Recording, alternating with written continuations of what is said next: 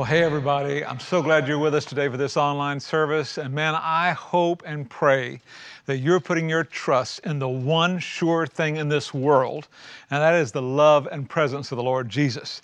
Now, listen, many of us are deeply concerned today because of all the disruption and uncertainty that's happening in our world right now. And let me tell you, I get that. You know, we got a Category 4 hurricane bearing down on the Gulf Coast right now. Uh, supposed to make landfall tonight. It's supposed to be a Category 5 when it hits land. Those folks have been pummeled in the past. And I got a buddy that's a pastor at New Hope Church in Houston asking us to pray for him. And so please join me in praying for New Hope Church uh, as they, you know, face this hurricane threat again. There's also bloodshed and violence multiplying in our cities. And man, we need to pray for wisdom and peace and lawfulness and justice. And I don't have to tell you, political rhetoric is just heating up as we get closer and closer to this election. Man, if there was ever a time in our history when our culture needs to see from followers of Jesus an example of civility and humility and unity and charity, listen, man, it's right now. And of course, we're still in the middle of a global pandemic that's really affecting our economy. And you know, that's being dismissed by some on one side and then politically weaponized by others, you know, while we're trying to get our kids back in school. And some of them are going to school online and some of them are in person. And, and so today, can we just take a minute and let's just pray for our students and our parents and our teachers and police officers and national leaders that, man, God will work through His people and through the structures He has created to bring peace and health to our world. Father, I just want to thank you that we can come to you in times of chaos and know that it's not chaos to you.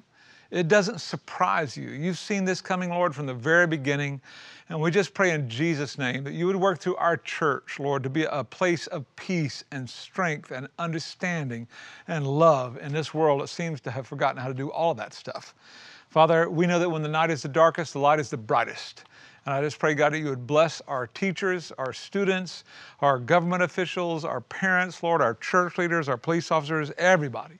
Lord, as we seek to honor you with our lives and through our lives. And we pray this in Christ's name. And all God's people said, Amen. Amen. Amen. Now, friends, let me tell you, it occurred to me this week that about the same time our churches across the nation went to online only to protect the weakest and the oldest people among us, friends, our nation got sick. I mean, I don't know if you've thought about it that way, but I think the godly spiritual reset that happens every week for millions and millions of Christ followers in this country, you know, when we gather to worship and pray and hear God's word, you know, has been so affected by having to do this only online. I think our world is feeling it. I mean, people are saying and doing things that they would not be saying and doing if they were worshiping and serving and having to look their Christian friends in the eye every week. And friends, the restraining power of worship on our, you know, just the evil in our world. Uh, has been diminished a little bit by being online only. And friends, that is one reason I'm so excited about our plans to start regathering our church for worship, public worship on September 23rd and 27th, uh, less, just, just about a month from now. And can I just tell you, man, it's time. It is time. Now, we're going to be as careful and we're going to be as responsible as we possibly can. But man, we're going to start regathering, and I can't wait. Uh, we're going to have a family meeting on Monday, August 31st at 7 o'clock. I'm going to talk you through all the details of that. I hope you'll join us for that meeting. It'll be on demand at our website if you miss it. Uh, but can I just say a pastoral word to our family right now about how this is all going to work? Number one, we're going to create as safe an environment as possible by physically distancing and asking everybody to wear a mask out of love for others. Everybody, five years old and up. We want you to wear a mask out of consideration for other people and help us physically distance. I'll explain how all that's going to work at our family meeting. Now, we also have a plan to get our children together and get our students together. In fact, we already are. Man, we've had hundreds of middle school and high school students, man, who have been gathering already on every campus. And I'm telling you, man, it's just been amazing. Dude, we've had outdoor worship services at a number of our campuses last week that was awesome. It was just great.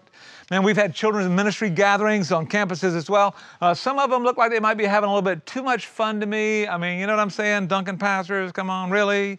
Uh, but let me just tell you, we've got D groups that are already getting together in person. They're wearing masks, they're physically distancing, and they're loving it. And I'm telling you, man, when we start worshiping together, we're going to love it even more. Now, if we're going to welcome everybody, then we got to have our serve teams here and ready to go, ready to serve in lots of new ways. So let me just say a couple things about that. First of all, if you've joined our church since we went to online only, you can take Growth Track, the digital version, online. And if you start next week, you will be team ready by the time we launch our new our reopened services on September 23 and 27. And man, we hope you'll get involved in that. Man, you can help us be a part of regathering our church and relaunching our public services, and God will use you. And I'm telling you, you will love that. Now, to get our serve teams up and ready, we're also going to have volunteer services on the two weeks prior to our reopening. That would be September 9 and 13 and September 16 and 23.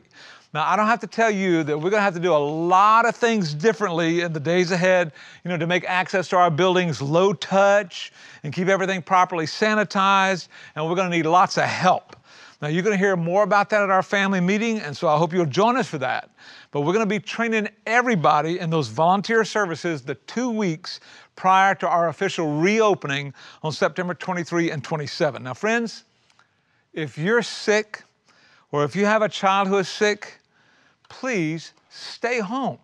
Watch our great online service. You'll be blessed. Dude, let's be smart about this, right? But, friends, there are some vital functions of the church that cannot be done online. And that's why we've always said online is a great place to start, but it's a bad place to get stuck. And so I hope you'll start making plans now to join us as we begin to regather in September. Now, I'm just telling you, I believe the greatest days in the history of our church are ahead of us. And so I am fasting and praying about this regathering process, and I want to ask you to fast and pray with me. Now, Jesus taught us that some mountains will only be moved by fasting and prayer. And so I want to ask you to fast and pray with me about this regathering that's going to happen in September. I'm going to fast every week until we regather, and I believe God is going to show up in an amazing way. And I hope you will join me because I just believe He will. And I'm looking forward to it. I am tired of just preaching to this camera. Y'all, we're going to get together. It's going to be awesome. Now, I don't know about you, but I'm telling you, this study in the life of Joseph for the last six weeks has been good for me. I mean, it's been good for me. Here is a resilient guy who just prevailed no matter what the world threw at him. And me, listen, I think a lot of us are really resonating with that right now. Amen? Now, I mean, if you kind of naively believed that when you became a follower of Jesus, everything in your life was just going to be going up and to the right for the rest of your life, well, you know, a combination of this study of Joseph's life and what's going on in our world right now should have straightened you out on that. Now, I love the quote from Greg Lavoie. He said, Jesus only promised those who follow him three things. One, that they would be absurdly happy. Second, that they would be entirely fearless. And third, that they would always be in trouble. Now, friends, Joseph's story has demonstrated it is possible to live with all three of those at the same time and still have the joy of the Lord. And let me tell you, for most of us, we seldom have to deal with more than two out of three at a time. But I'm telling you, Joseph figured this out. And if he can figure it out, we'll figure it out. Now, just as a reminder of how resilient his faith was and, and how, honestly, he has more in common with you than you might think, I want to graph out his life as we've seen it in Genesis chapter 37. So, you know, Joseph starts, you know, by meeting he meets the Lord at his home. And thank God he has a life changing relationship with God that he developed in his family. Unfortunately, that family was also deeply dysfunctional. And so, can I just say, if you're a Christian and you live in a dysfunctional family, you're not the first. And let me just tell you, Joseph changed his destiny, and you can change your destiny as well. And Joseph did that by working hard and applying himself. And because he did, he was really blessed by his dad. But unfortunately, he was also resented by his brothers, you know, because they didn't like his dad's favoritism, which eventually results in violence and evil from those brothers who beat him up and sold him into slavery. Now, let's hit pause for a second. Have you noticed there's a lot of up and down in Joseph's life? And God is with him when he's up, and God is with him when he's down. And God is going to be with you in the ups and downs as well. Now let's look at how this continues. By God's grace, even as a slave, Joseph found himself in the home of a decent man, which was a blessing from God in the midst of a horrible situation. And because of God's being with him, Joseph had a lot of success, you know, in that home, which was also a blessing to him. I mean, it could have been a lot worse, right? They could have been beating him every day instead of rewarding him every day. But then it did get worse because his master's crazy wife starts hitting on him. And, and listen, that puts Joseph in a very awkward, very dangerous situation. And then when Joseph does the right thing and refuses her advances, her pride drove her to literally try to get him killed by accusing him of a sex crime in ancient Egypt, which resulted in him going to prison. And man, he was stuck in a, but he was in a prison for political prisoners, you know, which was awful. But I mean, it could have been a lot worse, dude. They were building the pyramids back in the day. He could have been out there slave labor working on those pyramids. But then, by God's grace, he begins to prevail even in prison. And then he meets some guys who are close to Pharaoh and, and, they're connected. And then he's called by Pharaoh to interpret some dreams. And dude, that's like, that's like somebody giving you a starring role in Star Wars, right? And so, man, he, from 17 years old, he's sold into slavery. About 30 years old, he starts working for Pharaoh. And I'm telling you, he goes from the pit to the penthouse in 13 years. Now, 13 years is a long time. Think about how old you were 13 years ago. 13 years ago, I was still in my 40s. Barely, but I was there. Think about the difference God can make in your life in the next 13 years if you lived your life on faith, believing that God is with you. And, and listen, man, at this point, Joseph is like the number two guy in Egypt, all right? He's like the Bill Gates. I'm telling you, he's like the Steve Jobs in this economic culture. I mean, Dave talked about this last week. God is giving Joseph ideas that nobody's ever even thought of before. And every one of them works, man. He is making money, he is gaining power and position and pro- I'm telling you, stuff's just piling up in his life. It's just going up, up, up, up, up. But friends, you will never be so successful or blessed that you don't need to be quick to obey the Lord. Now, Joseph is going to get really tested in chapter 42. So open your Bible to chapter 42 of the book of Genesis. That's where we're going to start today. Because I'm telling you, man, those creepy brothers who beat him and abused him and sold him into slavery, they are going to show up at his office. It's going to be crazy. And then he's going to have to decide whether I will forgive them or not. And if he does forgive them, you know what? The blessing of God is going to continue to go up, up, up, up, up in his life. And if not, well, you know what happens in your life, right? When you refuse to forgive. You know what happens in your life when you hate somebody, when you just live with resentment. You know how that affects your attitude. Uh, you know how that affects your relationships. You know how that robs you of joy and makes you just a bear to live with. So, friends, we're going to look at the life of Joseph, and today we're going to see maybe the biggest challenge he ever had to face. Well, I hate the people in my life who have earned it. Am I going to hate those guys? Or will I be the bigger person? Will I be like God and extend forgiveness even to people who have hurt me? Now, friends, the Lord Jesus taught us that one of the traits that will set us apart in our world you know, set us apart from the people who are trying to burn our world down right now is our capacity as a follower of Jesus to forgive. Now, in Mark 11 25, Jesus said, When you stand praying, if you hold, listen this, anything against anyone, forgive them. Why? So that your Father in heaven can forgive you. Now, friend, if you've ever been hurt deeply, you know that forgiveness is hard to pull off. It's difficult. And so as we dig into Joseph's life, I want you to pray, Lord, Lord, you forgave me. Now, is there anybody who has offended me that I need to forgive? Have you ever prayed that? Lord, is there anybody who has offended me that I need to forgive? And then just sit there and listen for a minute and see if some face doesn't pop into your mind. Okay, Genesis 42. Look at Genesis 42. Uh, it's been over 20 years since Joseph was sold into slavery. They're a third of the way through this global economic pandemic. You know, back in the day, they call it a famine, you know, which caused his brothers to have to leave their home in Canaan and come to Egypt to find some food. And guess who they have to ask for it? Joseph. All right, look at chapter uh, 42, verse 3. Then 10 of Joseph's brothers went down to buy grain from Egypt, but Joseph, Jacob did not send Benjamin, Joseph's brother, with the others because he was afraid that harm might come to him.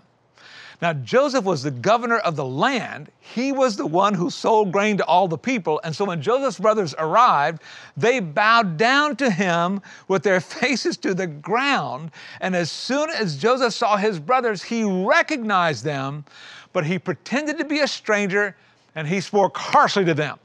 Where do you come from? He asked. Well, we came from the land of Canaan, they replied. We came here to buy some food. Now, friends, Joseph immediately recognizes his brothers.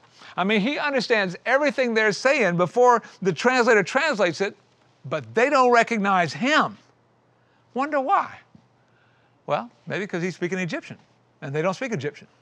Or maybe he's clean shaven, you know, and dressed like an Egyptian. You know, the Jews wore long beards and the Egyptians did not. And I hate to say it, but you know, the Egyptian men wore a lot of makeup back in the day, which is a little bit creepy, but that's what was going on back in the day, right? And strange things happen to your body between 17 and 40 years of age. Can I get amen on that? You know, somebody said there are three stages uh, in your physical development there's youth, there's middle age, and then there's you look good. Yeah, you look good, man. You know, Joseph was a 40 year old guy. He had changed, but he was the last guy in the world his brothers expected to see. But listen, y'all, imagine what went through his mind, Joseph's mind, as he is watching his brothers bow down before him. Now, if you've been with us through this whole series, you remember in the very first message on Genesis chapter 37, Joseph had this crazy dream and he had a stalk, a, a, bundle of wheat, and his bundle of wheat was standing up straight. And then there were all of his brothers had a bundle of wheat, and all their wheat were bowing down to him. And I mean, that 20 year old dream is coming true right in front of him. And now Joseph got all the power, and those guys who bullied him and abused him, dude, they're bowing down to him. They're at His mercy. His dream has come true. So, what's He going to do? I mean, is He going to praise the Lord? Is he going to get emotional about how God has blessed him? Is he going to say, Guys, you remember all that terrible stuff y'all did to me? Look how God flipped it and used it for good. I mean, my trials have made me wiser and stronger. And look how God has promoted me to this place where I can now save you and save many people in the world. Look what God has done. Let's praise the Lord. or is he going to start grinding his teeth and looking at those dirty jokers and cuss them, send them empty handed to starve, pick up a brick and beat them with it? I mean, that's what people do in our country today, right? Just start beating people if you don't like what they're doing. Now, here's the question When we've been hurt, are we going to be drawn up by the grace of God in our life? Or are we going to be pulled down by the desire for revenge? Now, if you know this story, you know that Joseph was drawn up by the grace of God in his life. I mean, he had a perfect chance to get even and didn't even try. But Joseph needed to know whether these guys were still the same mean, hateful, abusive jokers who sold him into slavery or if they had changed. He needed to know have they matured? Are they different now? Can I trust them? I got a little brother back in Canaan, and I'm going to take care of that. Can I trust these guys? Here's the question How do you know if a bad person has changed? Oh, Cam, you shouldn't call anybody bad. Those guys were bad. They were bad. And Joseph needed to discern if they were still liars. Are they still jealous and abusive of his little brother Benjamin the way they've been abusive of him? And he couldn't ask them because if they're still liars, they just lie about it. Now, friends, I think the whole reason this story is in the Bible is because somebody listening today needs to know that there are people that you can forgive that you should never trust. There are people you should forgive that you should never trust. Now, Joseph has a heart of forgiveness, but he does not trust these guys yet and he does not want to bless bad men. Listen, some people need to get sued. Some people need to go to jail. And Joseph blessing bad people doesn't help them. and it doesn't help his family, and it doesn't help the world. Listen, even if it makes you feel good, empowering bad people is a bad idea. What they need is accountability. And friends, the last thing Joseph knew about his brothers, they were bad men. And so, even though he's got a thousand questions he wants to ask, what about Jacob? What about my little brother Benjamin? He doesn't reveal who he is until he lets those guys go through a series of tests so he can figure out whether they have actually repented or not. Have they changed? Can I trust them or not? So, how do you know if a bad person has changed? Well, one test that Joseph uses is he observes how they endure accountability. How do they endure accountability? Now, Joseph did this by putting them through some of the same experiences that he had had when he came to Egypt. I know what some of y'all are going to think, Cam, that's just payback, right? Well, not necessarily. Uh, you remember Jesus does this same thing with Peter. You remember when Peter denied Jesus three times? And then Jesus made him reaffirm his love for him three times so that Peter would know and Jesus would know and everybody else would know? I mean, think back about this story. You remember when Joseph, first thing we learn about him, he goes out to check up on his brothers and they said, You're a spy. You're a spy, dude. You're just out here spying on us so you can go tattle to our dad. Now look at, look at uh, chapter 42, verse 8. Although Joseph recognized his brothers, they did not recognize him. And then he said to them, You're spies.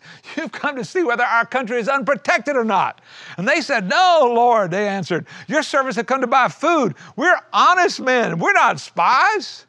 I mean, they're just begging Joseph for mercy. But you know what? He ignored them the same way they had ignored him when he was begging them to pull him out of that hole 20 something years ago.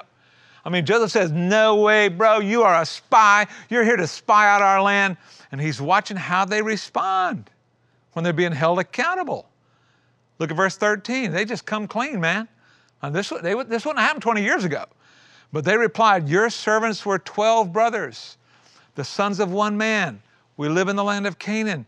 And, and then suddenly Joseph knows, oh, that one man is still alive in the land of Canaan. My dad's still alive. The youngest of us is with our father. And Joseph is thinking, oh man, Benjamin, my little brother, is still alive. And he's with my dad. And dad's smarter now. He's more careful. He didn't, you know, let him take this trip. And then they say, well, one of, one of us is no more. And Joseph is thinking, okay, so that's what you told dad. You told dad that I was dead. And Joseph pretended not to believe them. And man, he put him in prison. I mean, he had him thrown in prison just like they threw him in the pit and then he releases all but one, and he's going to hold them all. And then he says, "No, I'm, I'm just going to hold one, and I'll let eleven of you go back." And and man, he's not going to release them until they come back from Canaan with Benjamin. When they come back for more food, he's just grinding these guys. He's putting them through some of the very same things they put him through. Throw him in prison. Change your mind. Keep playing changing. I mean, the same thing he went through, right? And then in verse 21, Joseph finally gets a read on his brother's heart as he watches how they react to all this. Now remember, Joseph understands Hebrew. They don't know that. But he's listening to everything they say. And they're not cussing him. They're not cursing their dad for sending them to Egypt for this food. They're not blaming everybody else. Look what they say. They said to one another, Surely we are being punished because of our brother. We saw how distressed he was when he pleaded for his life, but we would not listen. That's why this distress has now come on us. And then Reuben, the oldest brother, said, Didn't I tell you not to sin against the boy? But you would not listen. And now we are accountable. We must give an accounting for his blood. And they didn't realize that Joseph could understand them since he was using an interpreter. But you know what's kind of cool about this? These guys have changed. You know, they've repented. You know how we know that? They're not expressing anger. They feel accountable. They're looking at each other going, dude, we did this. We did this. We are reaping what we have sown. 20 years later, they're still thinking, you know what? We had this coming. We are being punished by God because of the evil thing we did to our brother. And you know what? They're right. They are reaping what they have sown. That phrase right there scares me more than just about anything else in the Bible you reap what you sow. Now, listen, look at these guys. when your heart is working right, if you are guilty, you feel guilty, right? I, mean, listen, what pain is to the body, appropriate guilt is to the spirit. Listen, Joseph is seeing signs of spiritual health by how these guys are responding to accountability. And friends, Joseph's heart is moved by this. He's hopeful now for his family. I mean, look at verse 24. He turned away from them and began to weep. Dude, Joseph just weeps to see the way his brothers' hearts have changed. They were so hard and so evil in the past, and their hearts have gotten better. And li- listen, when you confront somebody that you need to confront over a lie or hurt or an abuse, I mean, it could be your kid, it could be your friend, it could be an employer, an employer. And you know, when they respond with kind of a humble, contrite spirit, dude, that tells you a lot. And when you confront them and they blow up and cuss and blame and threaten everybody, that tells you a lot too. And so Joseph sends them on their way believing, I think these guys have changed. But he wants to make sure, so he launches the next test. The second test is to observe how they respond to adversity. Now, friends, this second test that Joseph puts them through is a test of adversity. I mean, they faced spiritual accountability. They owned up. You know, they did that pretty well. Humble, contrite spirit, way to go. But you know, when the opportunity comes to throw somebody else under the bus to save your own skin, how are you going to respond when that kind of pressure's on? So let's look at chapter 43. We're just going to fly through this, but you got to see this, man. This is crazy. Joseph sends them back to Canaan without Simeon. He's still in prison. He sends them with big bags of grain, but he has his guys put the money they paid for that grain back in their sack which of course, you know, when they find that, they get back to Canaan, and they find this money, they're like, oh no, they're going to think we stole this money. And so now there's some tension about can we ever go back there and, and get, you know, get more grain? I mean, our brother's in prison, but, but what if they hold us accountable? And ah, so eventually they run out of food and they tell their dad, we got to go get more food. But dad, we cannot go back there without Benjamin. And Jacob was like, no, man, his brother Joseph is dead. You left my son Simeon in prison. If I lose a third son, it'll kill me. But the brother's like, Dad, if we don't go back to Egypt for more food, the famine's to kill all of us. And so finally in verse 11, Jacob says, Oh, all right. And he allows them to go and take Benjamin with them. And man, when they arrive in Egypt, Joseph throws this banquet for these guys. And then he meets his little brother Benjamin. And then he releases Simeon from prison and he loads him up with grain. But this time he has one of his agents put his favorite silver cup in Benjamin's bag.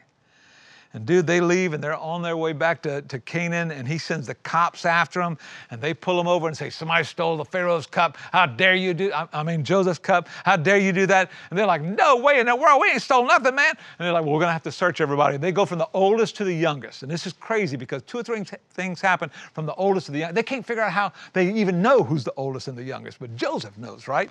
And so they search every bag, bam, bam, bam, bam. They get to Benjamin's, and there's that silver cup. And here is the ultimate test of adversity. The police tell him, You can all leave, but Benjamin's got to stay here. Benjamin's got to stay here. And here's the test Will they leave Joseph's brother? Will they leave daddy's new favorite? Will they leave, you know, the baby of the family in Egypt in prison to save their own lives? Will they do to Benjamin what they did to his brother Joseph? And in chapter 44, verse 13, it says, At this they tore their clothes. Now, this was a Jewish expression of extreme grief. They tore their clothes. And then those guys reloaded their donkeys. and Brother, they returned to the city. I mean, they could have all fled, they could have all gone home, but they are not the same self centered jerks who sold Joseph into slavery 22 years ago. I mean, they said, No way, bro. We ain't going without Benjamin. And so they go back to Joseph, and one of the brothers, his name was Judah. Everybody say Judah. Judah. Judah makes an impassioned plea. He says to the number two guy in Egypt, Joseph, sir, we cannot go home without our brother Benjamin. He is my father's youngest son. If I go back with him, my dad will die of grief. He says, I, have got to take, there's a story here. Our father had another son who was his favorite, and he is no more, and his death just crushed our dad. If we go back home without Benjamin, I just can't bear to see the anguish on his face. I'm telling you, my daddy will die. And then in verse 33, he says, Please, Judah, please let me Let your servant remain here as my, Lord, as my Lord's slave in place of the boy. Let the boy return with his brothers. How can I go back to my father if this boy is not with me? No. Do not let me see the misery that will come upon my father. Now, I don't know if you remember this, but back in chapter 37, you remember when they went back and told their dad, Jacob, that Joseph had been killed by a wild animal. Here's his coat. Look at the blood all over it. Oh, and this awful. And Jacob just grieved and wept, and those brothers did not shed a tear. They didn't give a rip. They watched their dad's heart break and couldn't care less. But now, 22 years later, God has done a healing, transforming work in the hearts of those brothers. That heart of stone has been restored and revived and resurrected by the love of God. And I'm telling you, man, only God can do that.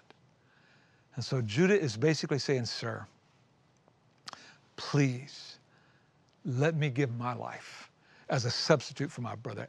Release him and execute me. And that is exactly the kind of self sacrificing love Joseph been hoping to see. And you know what's crazy about this? Many years later, there will be a descendant of Judah, and his name will be Jesus. And he would offer himself as a sacrifice for the sins of his brothers and sisters as well, so that they could be set free, so that we, me, you, could be set free from the slavery of sin. Now look at chapter 45, verse 1. Flip over to chapter 45, verse 1. This is cool. Joseph could no longer control himself before all of his attendants, and he cried out, Have everyone leave my presence. And so, man, there was nobody with Joseph when, uh, he made himself known to his brothers, and he wept so loudly the Egyptians heard him. I mean, Pharaoh's household heard about it. It was a crazy, emotional answer to his prayers. You know, John Grisham is a, a uh, Christ follower and a super popular writer of legal thrillers, you know, in our country. And his latest book was entitled The Guardian. And The Guardians is actually set in Savannah. It was a crazy thing to read this book. But it's about an actual ministry in Princeton, New Jersey that exists to exonerate innocent people who have been imprisoned for crimes they did not commit. Now, does that sound like Joseph to anybody else? I mean, it does to me. And one of the main characters is a man named Quincy, and he was in prison for 22 years for a crime he did not commit, partially because his ex wife, a woman named June, lied at his trial because he had cheated on her. And so 22 years later, there's this Christian attorney who, after much effort and many appeals to the best part of June's heart, convinces her to admit that she was not truthful at Quincy's trial way back in the bad old days and help them get that man that she had three kids with out of prison. And it's a really moving scene in the book when she finishes her testimony and she admits that she was not truthful all those years ago, and the judge excuses her. She walks out of the witness stand, and when she walked out, her ex husband pushed his chair back and he stood up and he took a couple steps toward her. And man, everybody in that courtroom is holding their breath, expecting a disaster to happen. And when he took that step toward June, Quincy just opened his arms and June stepped into him and they hugged each other and they both just burst into tears. And June says in his ear, Quincy, I'm so sorry. And he's patting her on the back saying, It's all right. It's all right. And then Grisham writes, At lunch, Quincy is still moved by his encounter with June. He has hated her so long and hated her so hard he is stunned by the speed with which he forgave her. I mean, sitting there listening to her confess her lies, something came over him. Maybe it was the Holy Spirit, and he just couldn't hate anymore. So he closed his eyes and asked God to take away all of his hate, and in a flash, that huge burden left his shoulders, and he could actually feel the release. He forgave June, and he felt wonderfully and beautifully unburdened. now, you know, I think Grisham is trying to describe kind of what happened to Joseph in this story when he just starts weeping. And man, he releases 22 years of grief. Now, look at verse 3 in chapter 45. Joseph regained his composure enough to talk, and I'm assuming he told this to his brothers in Hebrew. He said, I am Joseph. Is my father still living? Look at the next line. His brothers were not able to answer him because they were terrified at his presence. I mean, can you imagine that? This is the guy we sold into slavery, and he's now like number two in Egypt. What? Friends, can you imagine how it's going to be for some people when they stand before the Lord Jesus?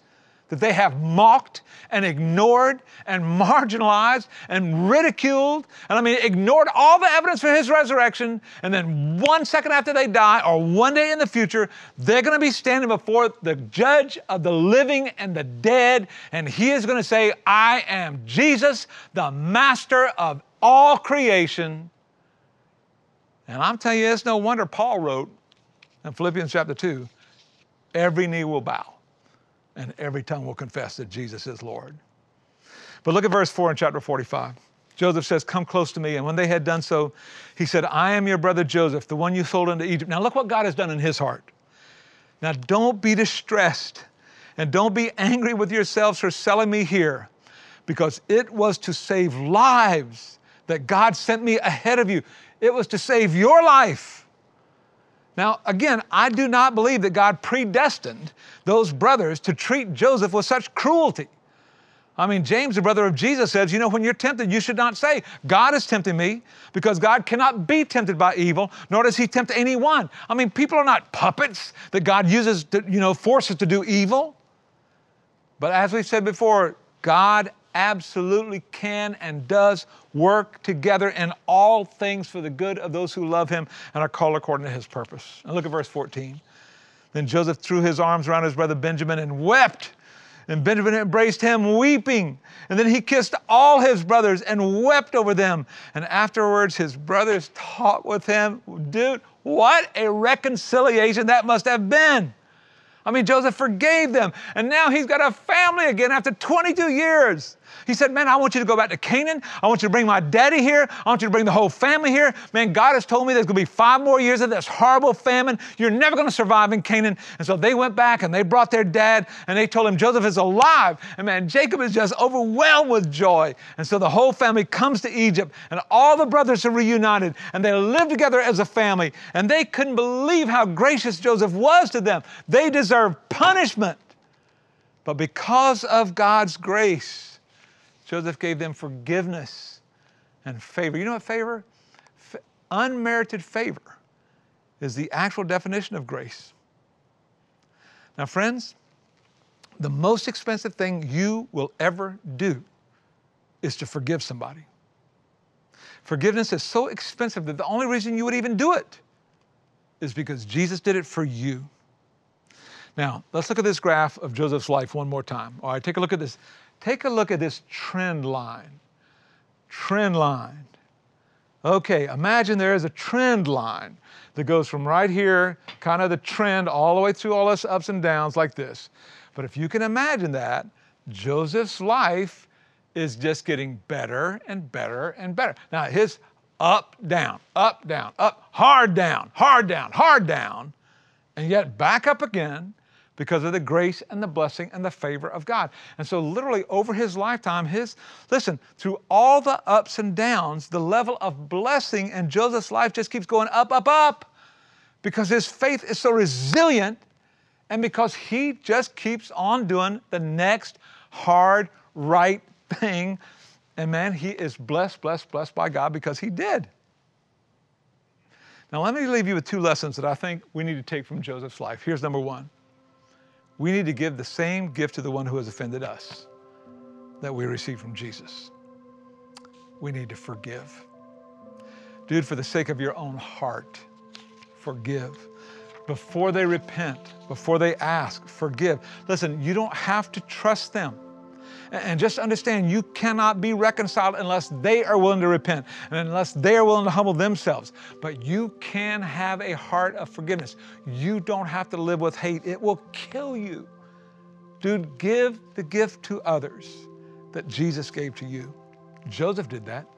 He did that over and over and over, I mean, over and over and over again. And his level of blessing just keeps going up, up, up, up, up. Here's the second thing I hope you learn from Joseph almost everything you want in your life, but you don't have right now, is on the other side of your comfort zone. Almost everything you want in life but you don't have is on the other side of your comfort zone. Want to have a better marriage? Let me tell you where that is. It's on the other side of your comfort zone. You want, you want to have more sound finances? Other side of your comfort zone. You want to be a better parent, better friend? You want to go further in your career? You want to achieve some specific goal? Do you want to grow spiritually so you look more and more like Jesus? Do you want to be rid of the bitterness and hate that has followed your refusal to forgive? That life is on the other side of your comfort zone. So, dude, saddle up. Summon that resilient faith that we see in Joseph. Wade out of your comfort zone toward the blessing that God wants to give you, just like He gave it to Joseph. Thank you, Father. Thank you for the life of this amazing man. Thank you for his resilient faith. Thank you for Lord, the way he could not, he could not be put down by circumstances. And I pray, God, that that same resilient faith, that same just overcoming joy and a sense of purpose, Lord, will permeate every compassionate Christian, everybody who's listening today, because of our confidence that you are with us and that you love us and treasure us. I pray, God, that there will be people who will get on the chat in just a few minutes and say, Man, I got to have that kind of relationship. I don't have that kind of relationship with God and I want it. And I pray, God, there'll be people asking, How can I get to know Jesus in a way that would transform my life? The way God transformed the lives of Joseph's family all those years ago. I pray, God, that some of us will hit that personal prayer button just say, Somebody talk to me about my next step.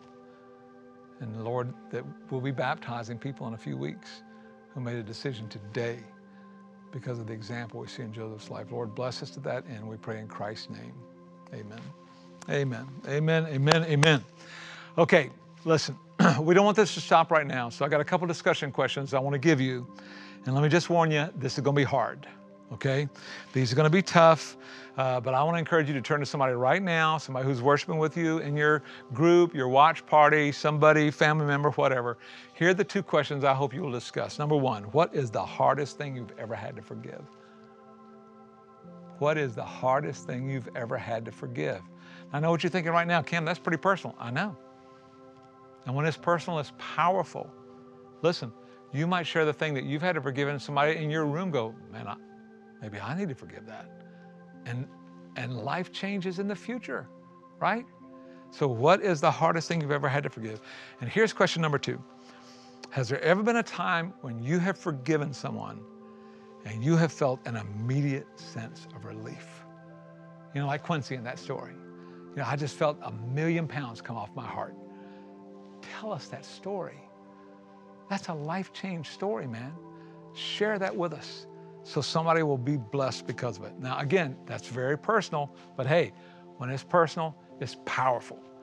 And so share that.